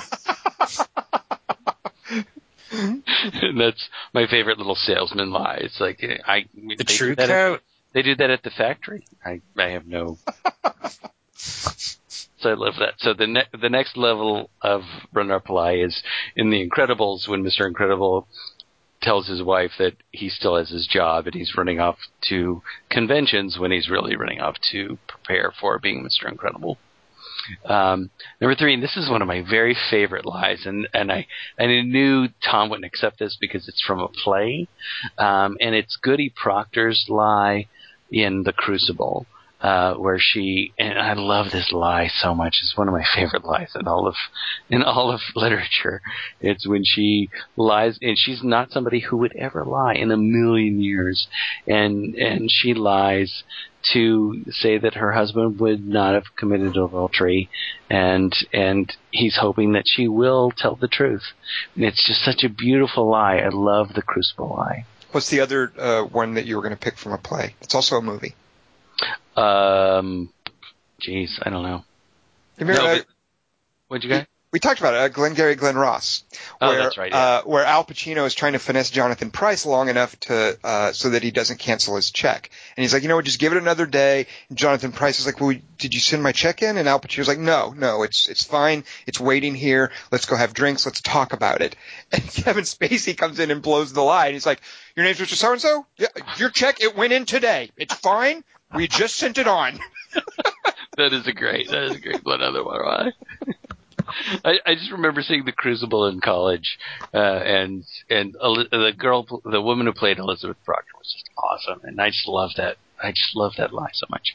So so my my final uh, runner up lie is uh, is is uh, from the Avengers, and that's freedom is life's great lie. Wait, that's a Loki line, and we're not supposed to. You're no, that but that. Are you endorsing that line, Dingus? I am. Kneel before me, both of you. Dingus, the last time a man in Germany asked people to kneel, it didn't work out so well, did it? It's not Fun. meeting. Just don't. Well, Kelly, which one of us just now did a better Captain America, me or Dingus? oh, I thought you were doing Hitler. Uh, I love, and it's such a because her movies are kind of in a way like French farce. In Lynn Shelton's Your Sister's Sister, I love. Oh, uh, good one. I, I love Jay Duplass. Is it Jay or Mark? It's Mark Duplass. Mark. Mark, I yeah. love Mark Duplass having to lie about having been out jogging uh, and how Emily Blunt, and he's trying to tell because he doesn't want her to know that they were sleeping together, and so he has to pretend he's been out jogging, and uh, how He also lies about spying on her. When they yeah, up. exactly, yes. He lies. He's a terrible. I love terrible liars in movies. Uh, That's awesome. That's so great. uh, here's a terrible liar. Um, and I, God, I can't get enough of this movie. I started watching it today and realized I'm going to watch this whole two-hour thing if I'm not careful. Um, when when Barry Egan is uh, keeps being hounded by his sisters in the beginning of Punch Drunk Love to come to the party tonight, and then finally Mary Lynn Rajskub uh, comes to his place of work and she literally corners him. And she says, look, there's a friend of mine I want to bring to work. I want you to meet her. And he's really nervous about doing it. And he doesn't want to do it. And he finally says, well, you know, I, I may not even be coming tonight anyway because I have to renew my gym membership. That's his lie for not being able to go to a party that night. And then Does that he- work?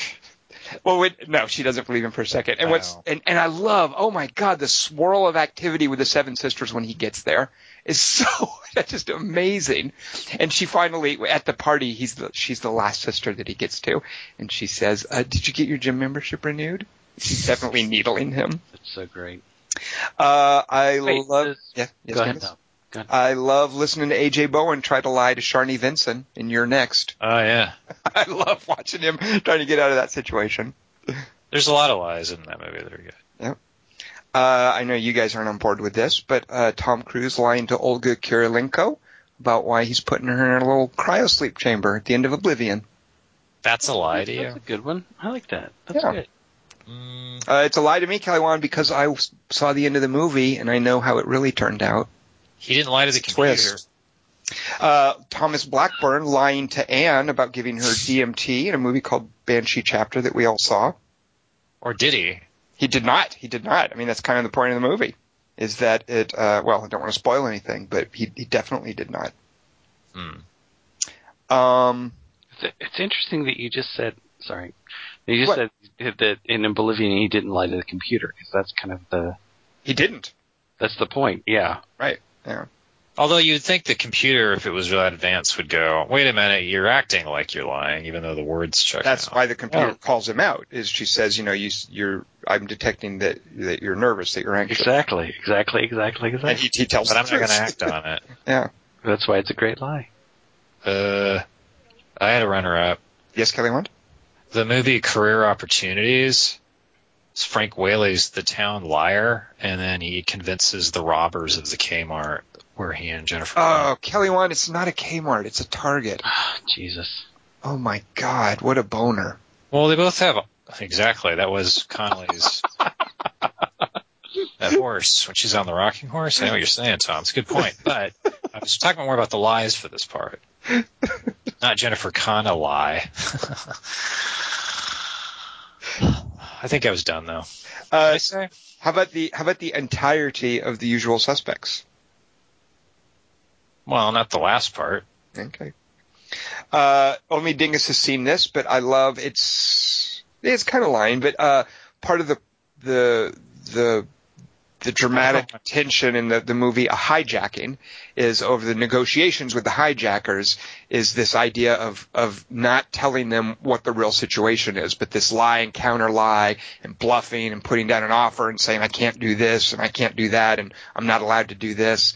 And uh, what it what the main character, the, the character who plays the CEO of the shipping company, what he has to go through with this idea of lying to these hijackers as a as a form of negotiations. Uh, that sort of stood out for me as well. Is it Godfather two or three where um, Diane Keaton goes, "Did you kill Fredo?" And Michael's all, "No." I like That, I like that would the- have to be three. and I, I really like your your recreation of that scene, Kelly Wand. That was well done. Um, John Cazale, I got his. I did pretty good for him. this has been Kelly Wand recreation. All right. Uh, all right, so is that it for runners up? Is it, are we ready to know what next week's three by three is, courtesy of Dingus? Are we? Dingus, what do you got for us? Give us a three by three. Right, this is going to be far more simple, and uh, it, it it was uh, Ow, Ooh, that was Meow. Yeah. Mm, round. Tough, tough talk. it's just simple. Uh, Nick D reminded me of it uh, when he brought up uh, David Mamet. Wait a minute, you just now invented this three by three? No, no, I I had come up with it before because I was looking for a line. Serendipitous callback. I was watching a couple of Mamet movies because they're rife with lies. Uh, and so this one comes from a Mamet movie. I'm not going to give it away because I love this moment too much. But this is um, your favorite uses of books in a movie. We've done that one before. Nope. We've done poems, and they're like books, but, but smaller. This is actual use of books. This is for the binding that the poems are organized. But in. Exactly right. Forts. Yeah. This is the physical book. Use of a book. And I don't mean John book. I don't mean John Book from Witness. I don't mean a character named Book. I mean an actual bound book in a movie. Who's named John Book in Witness? That's Harrison Ford? Uh, no, uh, actually, Dwayne Johnson played that. He was one of the Amish guys raising a barn. And that's Was one, he named I think that- I think that's one case where you could say that Harrison Ford, you could look at that movie and think, this guy's a good actor. And rather than, man, this guy's a heck of a celebrity. I'd like to have a beer and hang out with him. That's what you normally think when you watch Harrison Ford. But when you watch Witness, you might think, wow, he's a good actor. So Dingus, I'll give you that one. Wow, he does seem Amish. He's not, My son- Kelly Watt, have you seen Witness? That's not the point. He goes Uh, undercover. He's not really Amish. I know he beats the bad guys by pouring grain on them and going, "All right, look, let's settle down." Oh, I'm going to use that best death by corn or grain. That's, that's a great three by three. Those are two different topics. I, I also just thought of a lie that didn't happen that could have been a lie. Hmm. I'm and intrigued. And that's in Constantine when she asks if she has to take her clothes off. That's not a lie. That's a question. Wait no, minute. but but he's Liz. I'm thinking. Oh, right. He could have just said, "Oh yeah, yeah, you definitely Yeah, you got gotta do Right, that. Wait, there's Yep. a, I, yeah, all your clothes, and we need you to sort of run around a little bit naked for a while, and then we're going to put you in the tub." I uh, hope in episode seven they go. By the way, Vader wasn't your father. That was all bullshit from a certain point of view. Speaking of characters whose fathers died in movies, let's see the next Chris Pine movie, Jack Ryan Shadow Recruit. What do you think of that, so Kelly it's this means war without Tom Hardy or jokes. Oh, I don't know. I don't. Maybe it'll be funny. I I don't really know what to make of it. Dingus is our resident Tom Clancy character expert. Uh, Dingus, do you need to tell us anything to prepare us for this movie? Yeah, if you guys don't see Hunt for October, I'll be so mad. Wait, what is that? What? Just you guys. Two of you. I've you. seen it. I've already seen it. I got to see it again. Yeah. Why do we have many to? times I got to fucking see it again? Because it's awesome. That's a good point. This, All right, by I'm- the way, I'm presuming because Chris Pine is younger than Alec Baldwin, is a prequel, right? Uh, who knows? Who can tell? remember when he Good Alan say. Ball goes, I should be careful what I'm shooting at. Is that going to be Chris Pine's approach too? Is that how he said that line? I should be careful what I'm shooting at. That was if John Cazale had played him. Well, so there you go. So uh, After he drops his gun. see uh, Jack Ryan, uh, Shadow Recruit next week. Join us for that podcast. And if you have any picks for your favorite uses of a book in a movie, uh, books or book for uh, books in a movie, Yeah. Does Tom Sit- Clancy's works count as literature? Yeah, but not books. I mean, yeah, they they count as books, but not literature. Is what I meant to say. Same with a, Stephen a King. physical book. So, so don't do a bunch of adaptations. I'm not talking about adaptations. I'm talking about like a physical book that you see in a movie. I got that. I, I, All right, yeah, but What about don't uh, like Kelly Wand going crazy. Yeah, Kelly Wand, don't go crazy. It's just a book. That's A not my role. a simple book, Kelly Wand, like in Poltergeist, when the thing flies up and it's flapping like a bird. You know, that would be one you could use. You can write Keep that one it down. stupid wand. Yeah. Uh, so if you have some picks for uses of books and movies, send them to three by three at quarter to Wait. three dot com. That's Said the Army of Darkness. That's the no. Uh, it's also in Poltergeist, isn't it?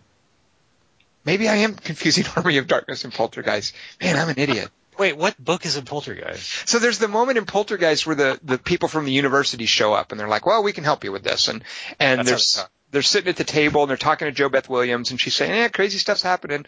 That's And, and they said, and they say, well, maybe you could, and they see something moves and the lights flicker. And JoBeth Williams says, oh, that's nothing. You should see you upstairs. And they're like, okay, well, why don't you show us? So they go upstairs and they open the door and there's all this stuff flying around in the room and a little toy.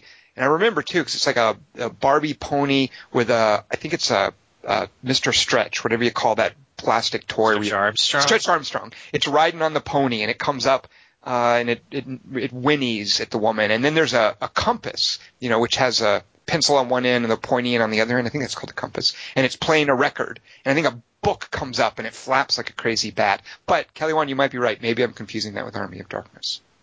My bad. That's a good bit, isn't it? Well, I feel like you know what. Let's talk about that next week when we do our Wow. three by three on use of books. Yeah.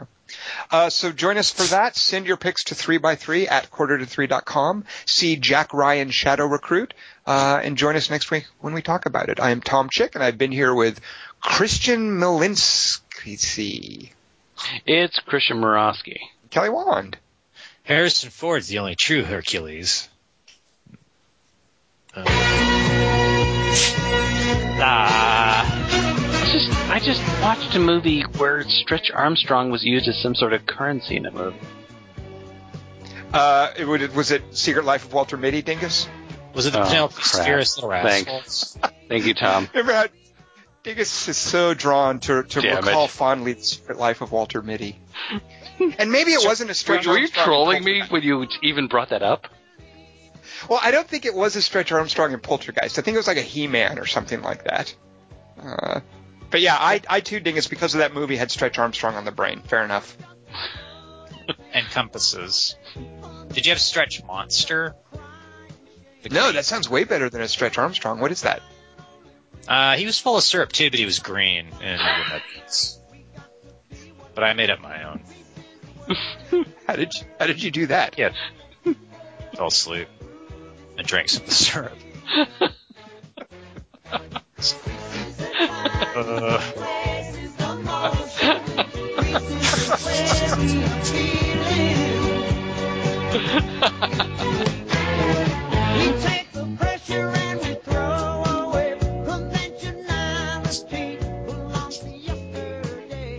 mean, I'm hoping it was syrup. And some believe it's just a bird. That's his Hackman.